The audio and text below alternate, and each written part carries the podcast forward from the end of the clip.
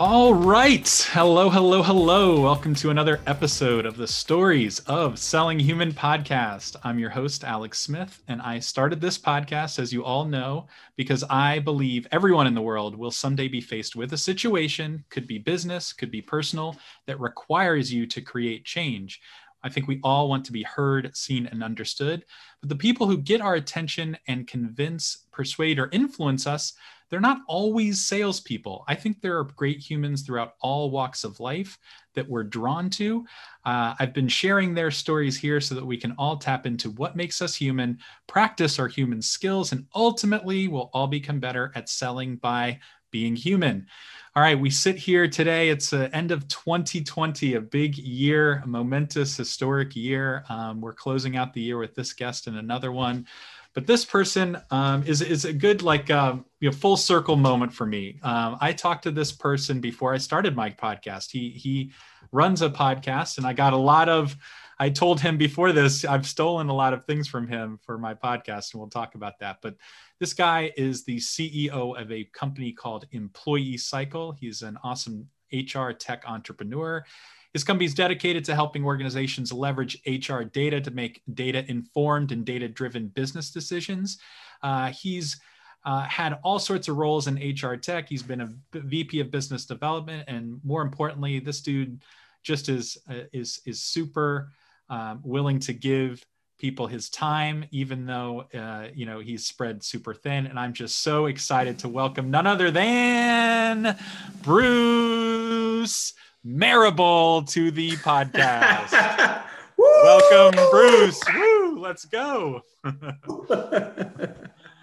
um, Thank you so much for having me here. And I know it's taking much longer than anticipated, but I'm glad to be here today and I'm glad to be ending the year on such a high note by being on your awesome podcast. So I really appreciate the invite. It is. It is. Um, you know so we've we've done one thing like people are all excited i don't i need you know i i'm very low tech here i don't have sound effects but when we edit this people will have heard a uh, a drum roll you know because um, those of you that will listen to the he also is the host of the employee cycle podcast um, so uh, an awesome awesome podcast that really takes so many awesome perspectives in the world of hr um, so when you listen to his podcast, he does a uh, an awesome kind of uh, celebration for each guest, uh, and, and, he he really uh, inspired me to hype each guest. So when you listen, it's it's because of this guy I'm talking to right now. So uh, steal things from people you respect and and uh, appreciate, and that's one that I that I got from Bruce, along with many others. Um, so I'm so excited to talk to. I'm always excited to talk to entrepreneurs. So um, for all of you listening, you know that I, I, you know, throughout 30 some episodes, we've talked to salespeople. We've talked to people that you wouldn't think are in sales, people like nurses and people like magicians and, um, hmm. you know, and uh, and HR people and um, coaches and all sorts of things. And I've I've had a couple entrepreneurs or CEOs on, and, and they're really interesting to me because those are um, you know sometimes people they don't realize they don't maybe consider themselves in it because they get it into it because of their passion um, but they're doing things every single day maybe more than even most salespeople do to influence change um, with people their clients uh, their their customers um, so, Bruce, this is uh, a question I've been dying to ask you because uh, I always think about great first questions and really drawing people in uh, to the people that I'm talking to. And I got uh, this from you. So, I want to turn it around on you. This is a question that you ask all your guests, and it is How did you tell us how you ended up in the wonderful world of HR? And so, Bruce Marable, how did you tell us? How did you end up in the, in the world of HR? Wow that is a full circle moment. This is interesting. I don't think anyone has ever asked me this question before. So I ended up in the wonderful world of HR in a very interesting way, as most people will say how they ended up in HR.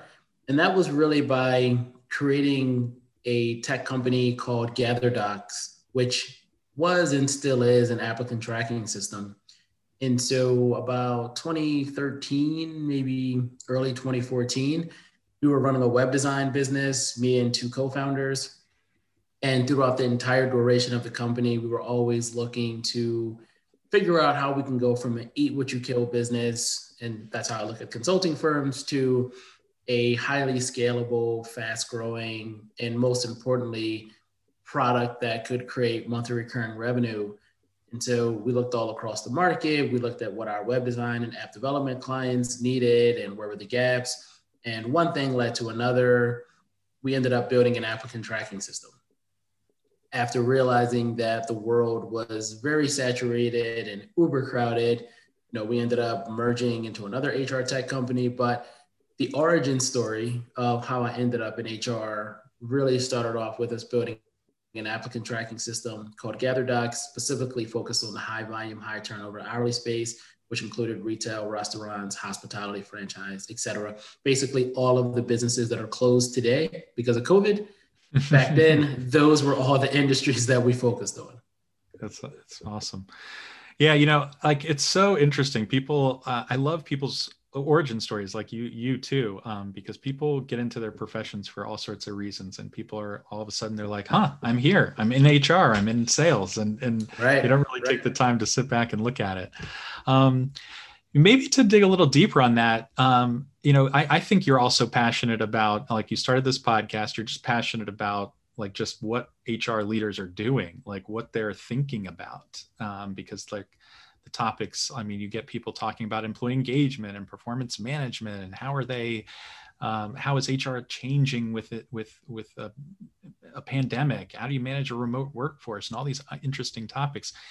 Is there something you can point to you know early on that um, maybe um, made you think that like you you're you know you really care about the workforce um, that you you you like to look at the workforce differently because maybe the applicant tracking was just kind of a vehicle to express kind of what that might have been. Was there anything about like um, your your career that made you think you were kind of passionate about work?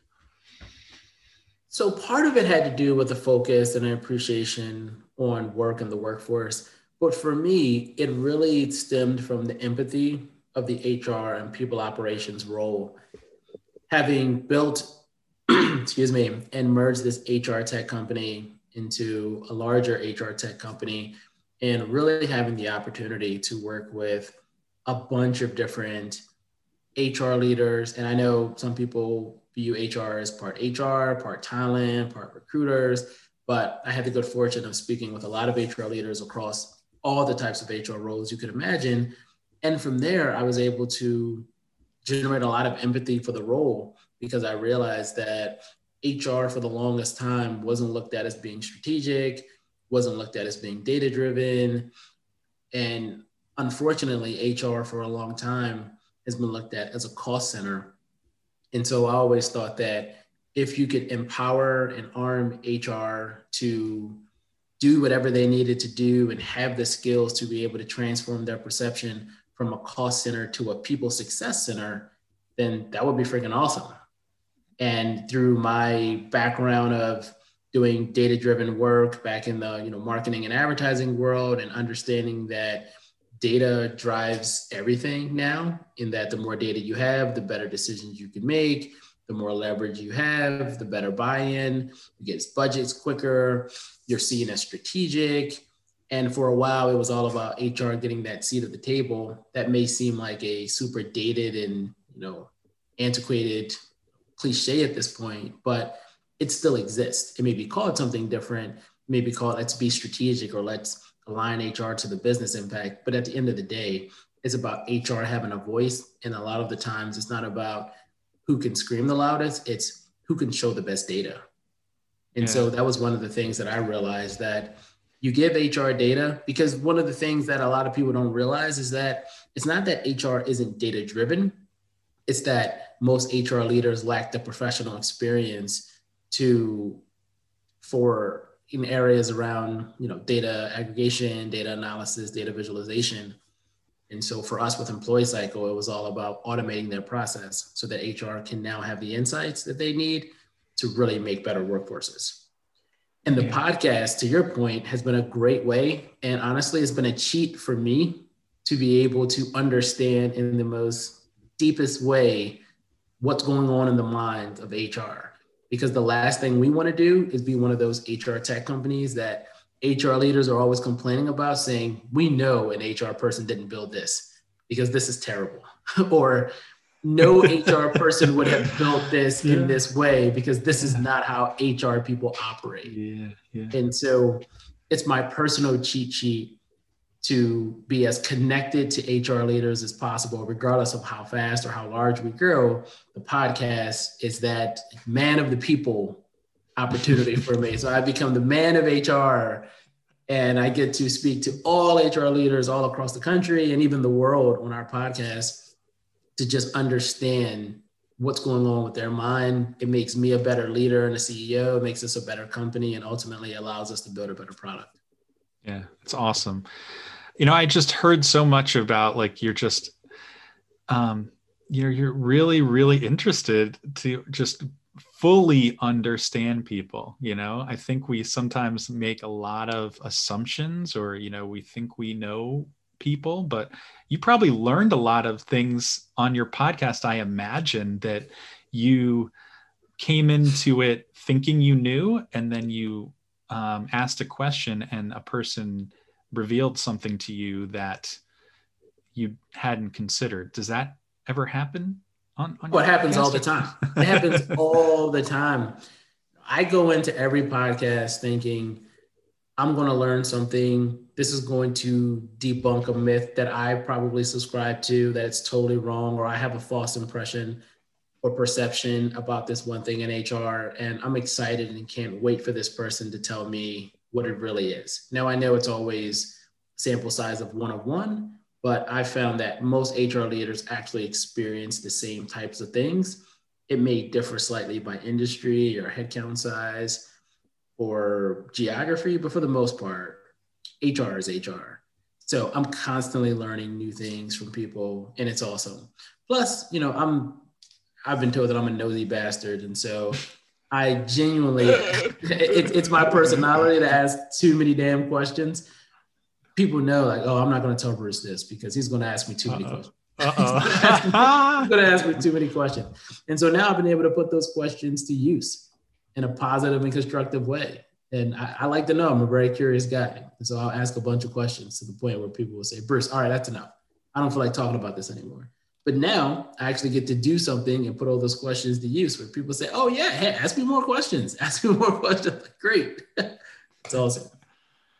You, I love, I love uh, that that term, nosy bastard. Do you, in your personal life, like, have you, uh, have just kind of with your friends, like, um, you know, people that are close to you, like, um, you know, some people may think that man, I don't want to f- seem like I'm interrogating people. And like, maybe if I'm like asking so many damn questions, they're to think like, who are you? Like, like chill out. Like, you know, or, you know, so like, it's like, it's like they're thinking about balancing it, you know? So like, is there anything that like you've learned by like, you know asking questions in a way like you know digging hot, deep enough to like really get to the heart of a, an issue with people whether it's your like just like maybe just who you are. Maybe it's your friends. These aren't by the way like everybody you talk to on your podcast you're not doing business with them you know? Like no no this, this isn't like discovery calls. These are just awesome conversations. They could yeah. they potentially could be clients you know? I, yeah. I imagine. But um i think like you said you're just doing it because you just genuinely want to get into their heart and mind and but then how do you balance that like without coming across as like yeah like you said no, nosy you know? So on the, podcast, on the podcast it's easy because they they know what they're signing up for. Okay. I'm joining this call or this interview and by default an interview is one person typically sitting on across from another person asking them a bunch of questions to get to some type of conclusion or a better understanding of what they do how they think what's going on with them. And so that's totally acceptable. And unless you cross the line where something becomes too touchy or offensive then most people will answer as many questions as you ask. On the flip side in your personal life it doesn't matter if it's offensive it doesn't matter if it's touchy people are just protective of who they are. And so once you start asking too many questions, even take a form if there's a form that you need to fill out and you ask a question and it doesn't make sense, you're thinking, damn, why do you need to know my age? Why do you why do you, why do you, why do you, why do you need to know all that? Why do you know where I live? I'm just I'm signing up for free. I'm, just getting my a, email. I'm just getting right. a dental exam here. Come right, on. Right, right. You're, you're, giving me a free sample of Red Bull, and then you want to know how old I am? Why do you care? Why is that relevant to you? Now that's too much. So from our personal standpoint, we have these walls. We're so gated. Mm. And with living in the world where people are stealing your information, I think that makes us even more gated. And so our information, we hold that near and dear. We hold that close to the vest. And so depending on who I'm talking to, I won't have a filter for my questions. I'll have a filter from an offensive or a touchy standpoint, and I'll navigate through that. But from a quantity standpoint, I won't give a damn. I would just ask the questions. If I'm close to you, because you already know my personality. Mm. If I just met you, let's just say we're at a, I don't know, mm-hmm. call it a dinner party or yeah. some type of random event. If, if it's a more personal setting, then I'll try to weave and strategically navigate my question. So the person says, man, you asked, you asked some good questions. And when when a person says you ask good questions, that simultaneously means you ask good questions, but you also are asking a lot of questions. But because I think they're good and I think they're interesting, and most people don't ask me that, I'm going to continue to answer.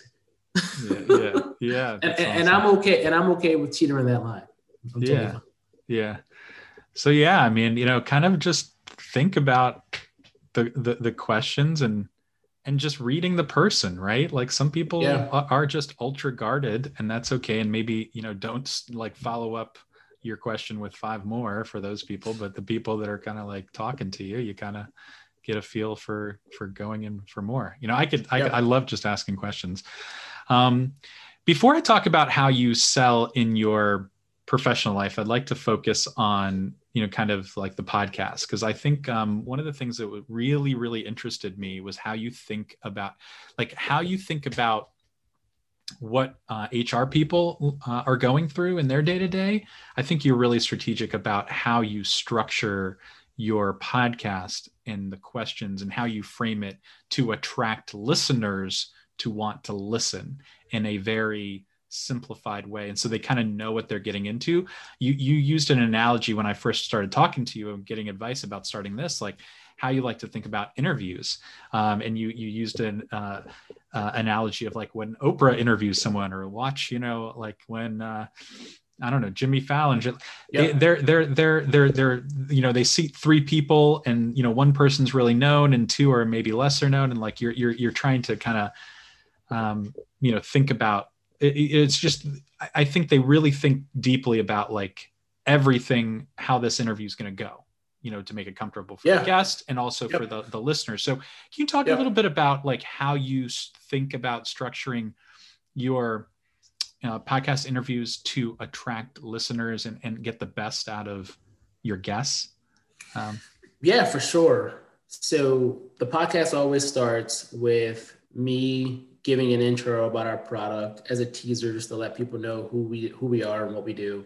Right after, as you previously mentioned, we do a very big welcome with a laugh track and me being obnoxious, saying woo and yay and clapping and doing a whole bunch of other stuff and really making this person feel welcome because most of the people that I'm interviewing have never been on a podcast. And so they're nervous and the last thing you, that you tell somebody who's nervous is don't be nervous because that only makes them more nervous. Mm-hmm. So I mm. found that the equivalent of the of the action that you want to get from telling someone don't be nervous is just break them in all the way in by just being obnoxious and just getting them in to the point where they're coming into the podcast laughing saying, "Oh my gosh, thank you, Bruce. This was so much. This is oh yeah, this is great. I, I wasn't yeah. expecting that, especially if they've never heard the podcast before." Right after that, you're in this place where you're laughing, potentially smiling, you're feeling good, positive. You've already had a quick win, and so for me, it's about the quick win. Something has happened in a positive fashion, in a good way. This is already starting off great. And so hopefully the entire podcast will continue to follow that format. Right after that, I then want to ask the question, which you flipped on me today, which is how did you end up in the wonderful world of HR? That question uh, it's not about why did you work in HR because you could be a consultant, you could be a professor, uh, you could be HR adjacent, doesn't matter. How did you end up in this ecosystem doing work with as around HR? And then from there, we go into the topic.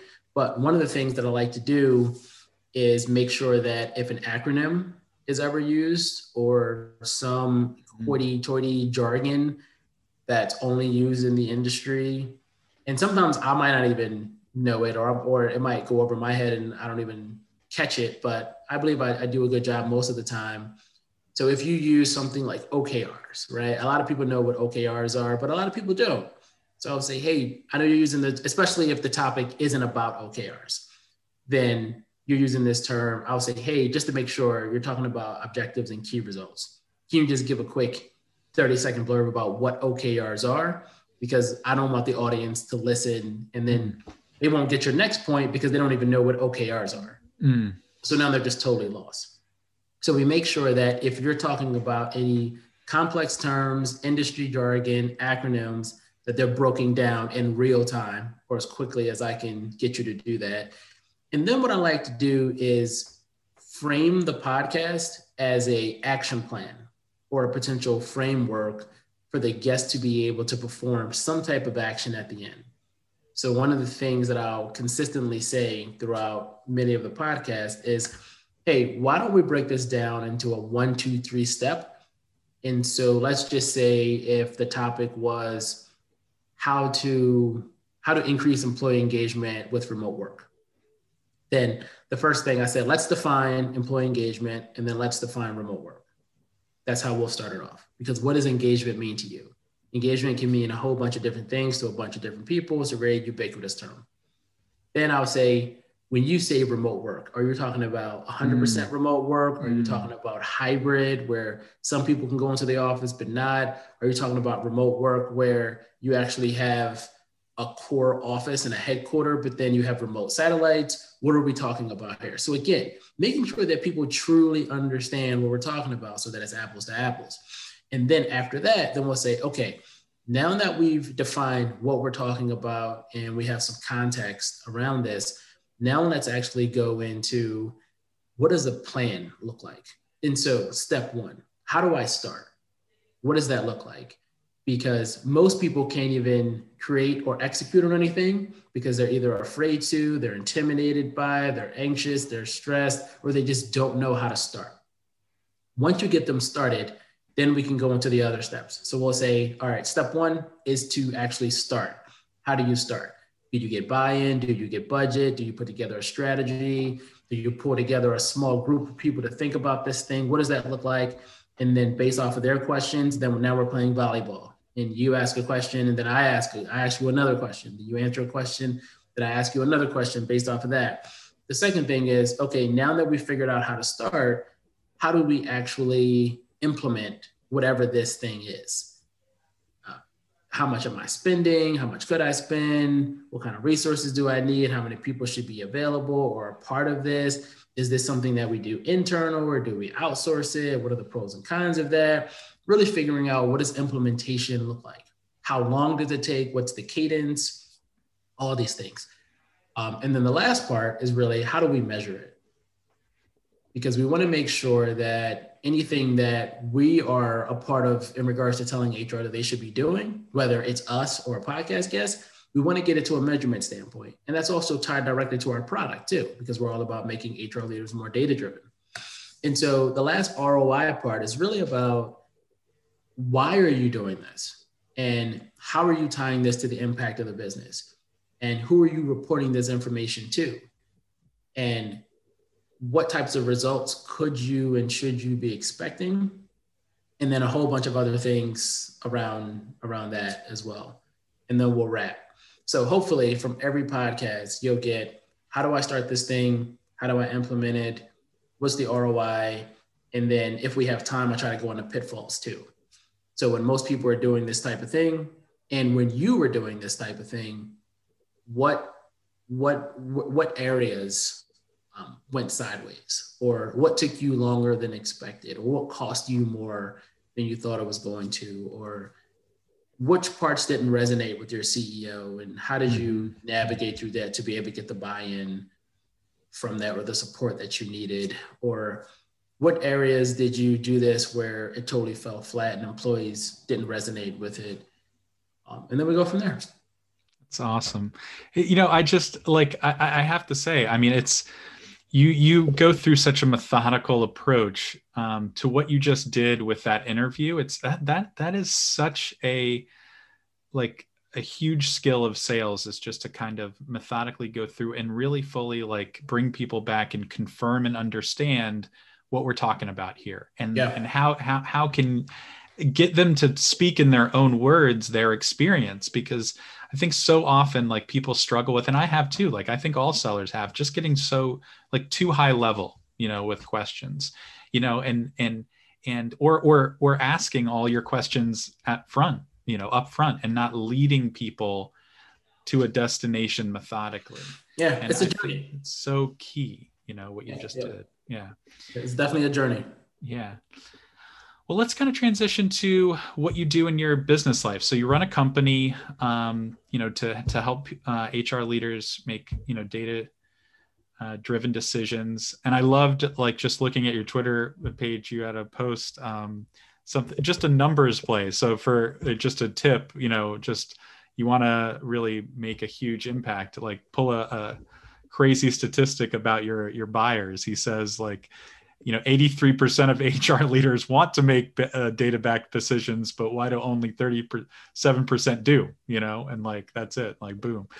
Um, but tell me like how do you look at what you do as an entrepreneur? What what where do as an entrepreneur um, where do you notice yourself having to call upon your sales abilities um, you know in in the work that you do? And and what does that look like for you sales is in every single thing that I do. So when I think of the role CEO, I think of two different roles. I think one, chief everything officer. and then the other role, I think, you know, glorified salesperson. Um, because that's true. When you're a CEO, that's all you're doing. You are selling, selling to people to be on your team, because if you really want A players, those people can work anywhere for anyone or for themselves.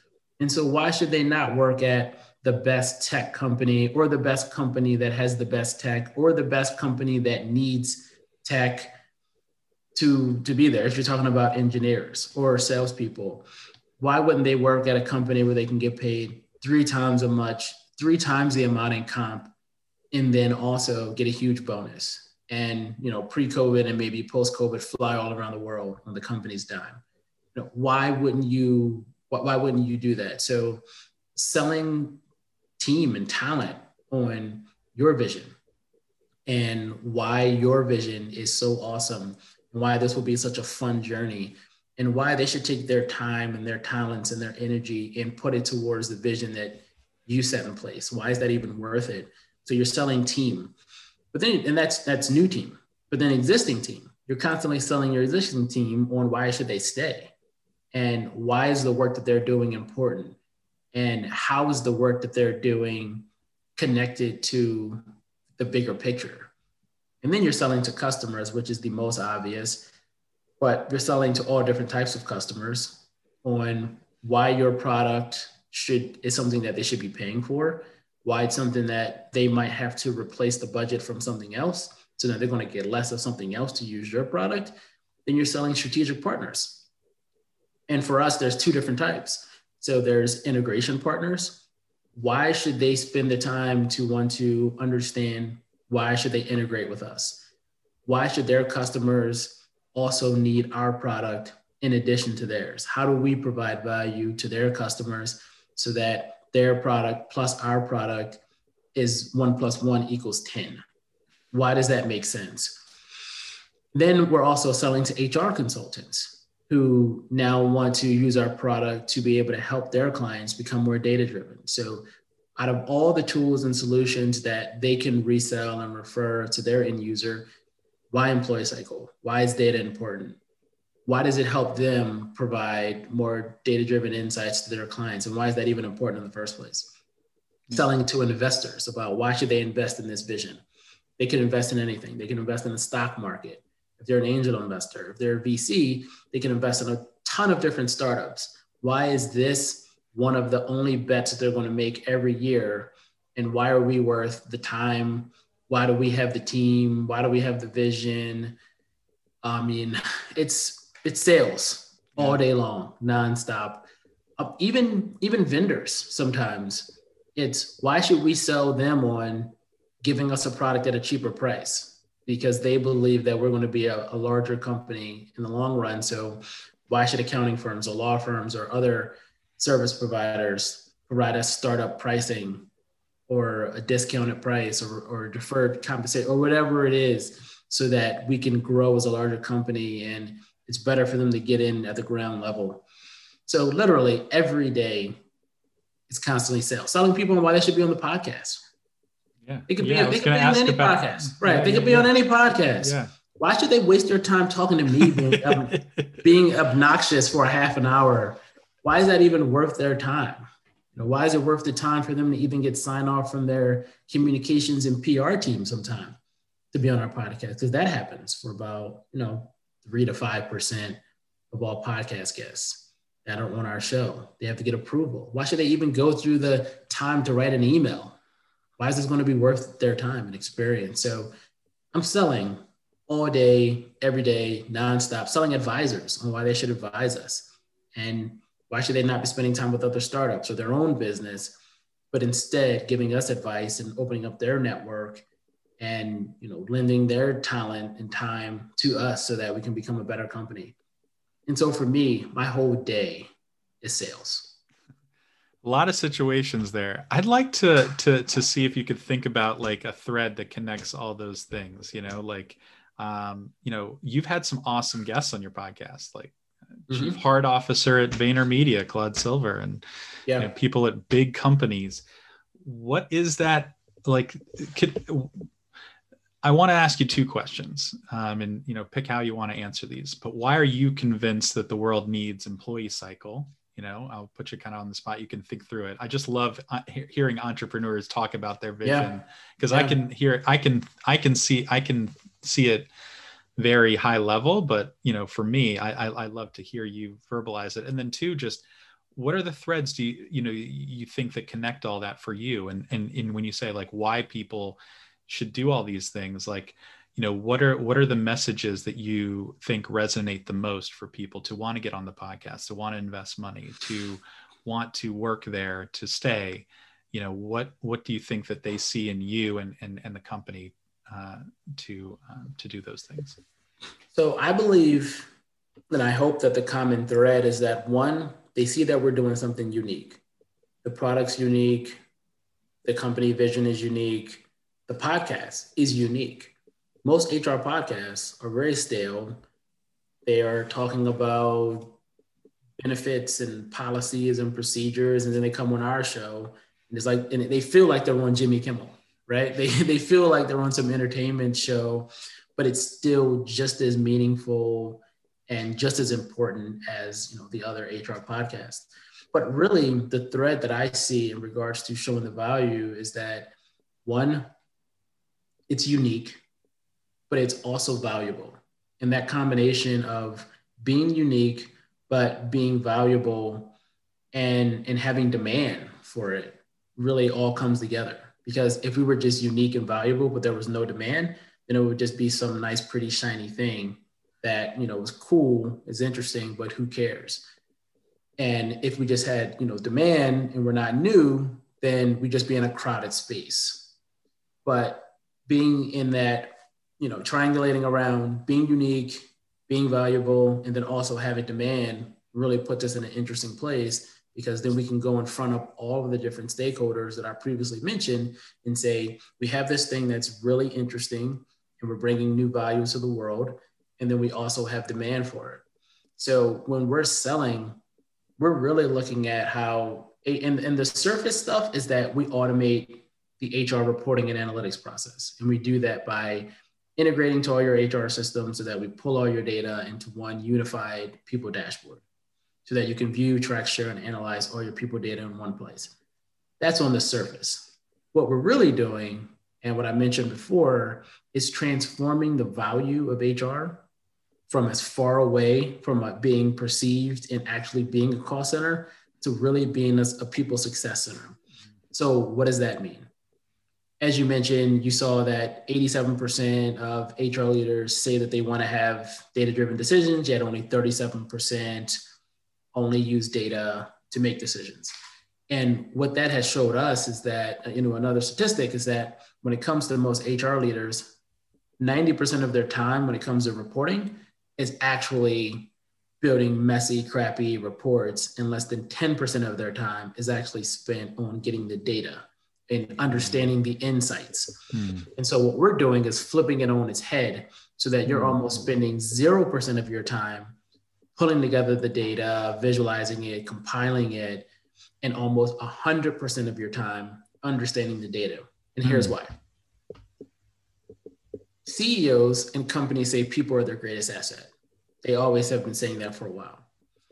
But employees, that's the area where CEOs typically know the least about. If you were to ask a CEO thousand questions, literally a thousand questions about their customers, they probably would answer 950 of them without even looking at anything. You know, how many customers do they have? They might, they probably will know that or be very close which industries are they in as a percentage of their total customer base you know what is their annual contract value? How much are customers paying on average? What is your customer growth rate? What are your revenue targets? Yeah. All of that stuff. Ceo polished knows yeah. it answer it very quickly. You ask a ceo how many employees do you have? Don't know. Ask a ceo what is their turnover rate? Don't know. Ask a CEO what is their diversity mix. Don't know. And so you say that people are your greatest asset, but you know the least about your greatest asset. You can't have both of those things be true at the same time. It just it just doesn't it just doesn't work. It doesn't make sense. And so if people are going to be your greatest asset, you need to know the most about your people. You need to have the most data about your people, not to be this big brother to look over people and use data to spy on them and control your workforce, but really to understand where the areas of opportunity to optimize so that as we tell our customers, we're giving you the opportunity to proactively identify small workforce issues before they become large workforce problems. Mm. And that's really the core of it. Mm. Identify small issues before they become large workforce problems. The analogy that we give is if you have a small fire in the kitchen, and you know you left the stove on too long, well then you go get the fire extinguisher and you put it out. But if the whole kitchen is on fire and now the living room and dining room is on fire and you're trying to save the house, you probably won't be able to. Yeah, fire extinguisher is not going to be enough. I like that analogy. Man, Bruce, um, you know, let me uh, you know, I could talk to you a long time, like just to take your advice on leaving people with some actionable info. Like this is for people listening that are some are salespeople trained and they've been into it for a while. Others, they're not. They're just like kind of looking for some, you know, like just perspectives on, you know, why, how people are doing this in, in their day to days and what they could be doing. So, what are some, you know, actionable things that you can give to both the the, the non-sales person and maybe the salesperson that, you know, might help them, you know, just kind of really connect. Yeah deeper with people and maybe get them to tell you things that you didn't really realize um, before.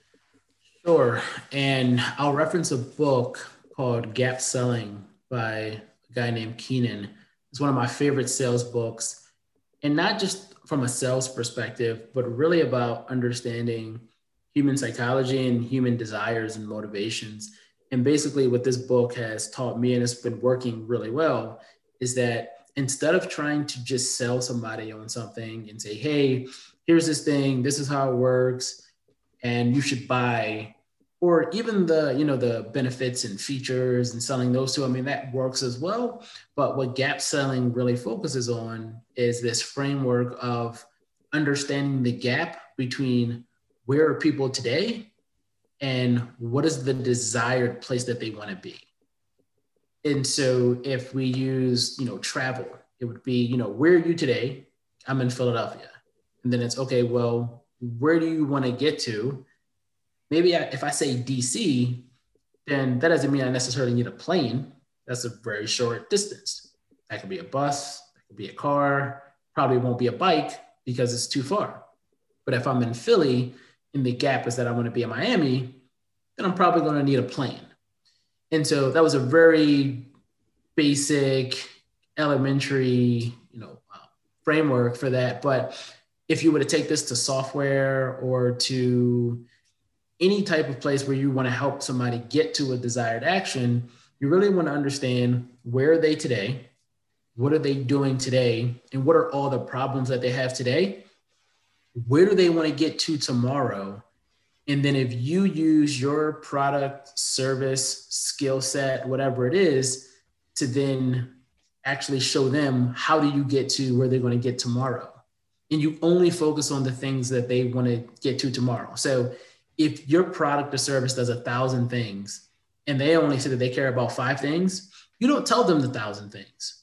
You just focus on those five things and how you're the best person, service, product, company, you know, solution offering to get them to that desired place to solve those five things. And so this gap selling framework for me has been super helpful. Yeah. Uh, you know, we're, we're hoping to get, um, you know, both Keenan and, uh, you know, we, there's a lot of people that, uh, that are there that we might have on. And um, I agree. It's one of been my all time favorites. I love, love, love just the, um, you know analogy between um, we all have a current state future state and and the gap yeah and sales yeah. is just all about that space in between about not assuming that we know what it is or telling people that they we know what it is but having people realize it on their own through yep. your line of questioning and that's like yep. some of the power, most powerful things from from that book absolutely um, bruce thank you so much i, I kind of want to end off on on something a little bit fun this is a fun question because this is all about i just think we all have are such unique experiences and um, in selling and just who we are as people and i think um, okay. like um, a lot of people just don't take the time to get to know that. You you use the word like how are we unique valuable and is there demand? So i don't know if this is a demand thing but maybe this could tr- this question could tri- triangulate all three of those but it's a fun question and it is just this. It's just about you as a as a person. And it's fun. It's just what is something that could only and would only happen to Bruce Marable. And um, another way to think of it is like your friends might say, or your parents or whoever might say, man, that thing, and that one thing is totally Bruce. That is just who that that that that's just something that I think is just so so him. Running into someone and then ending up hanging out with them on the spot. that yeah, so if I'm leaving my office, I could see somebody at 5:30 that I haven't seen in a month, and then we might just end up at happy hour. no plans, no schedule, just living in the moment. That's awesome. Uh, I one time did something similar. I saw a friend I hadn't seen in like five or six years. At uh, I was uh, traveling to Philly. I had lived in Philly, you know, for ten years. I saw a friend at a bar in Old City, and he's like, "Man, are you going to the uh, the Pantera show later? And I'm like, no. He's like, now you are. I'm like, for real? All right, let's do this. And I'm not a, a Pantera fan whatsoever, but it was right. uh, interesting nonetheless. But um, all right, so Bruce, uh, man, such a great information. Where can people find you, connect with you? Um, what can people do to uh, see you along after this? Sure. So you can find our company at employeecycle.com. You can find me on LinkedIn, Bruce Marable, you know, M A R A B L E. And that's basically it. I mean, I, I'm not a social media person. And so it's very easy to find me where I am. I swim in I swim in one lane, and that one lane is typically LinkedIn. Uh, I like it. Make it easy. I, yeah, I have a Facebook and Twitter profile, but uh, I barely use it. Cool, man. Well, we'll definitely please connect with Bruce and take a look at Employee Cycle. I, I highly endorse it. Bruce, thank you from the bottom of my heart for being on and just all your mentorship to get this show started and, and continue for hopefully a long time to come. Thank you so much, man. Thanks for having me on the show. And I hope people continue to listen to your show. It's awesome. Thanks a lot, Bruce. All right. Later. Yeah. Hey, gang. All right. Wow. You made it to the end. I know your time is valuable, so thank you from the bottom of my heart for spending your time here with me. If you heard a quote you liked, got a quick bit of value, or you have an idea that can help convince others to join, I urge you to take a minute and leave a five star rating and review. That helps us gain influence and bring some really great guests on to add even more value to you and others. You can also always contact me directly to tell me your thoughts. I'd love to hear from you. All my info is in the notes. Let's help convince anyone that they have the ability to sell well just by being great humans. And this podcast is proof. All right, see you on the next episode of Stories of Selling Human.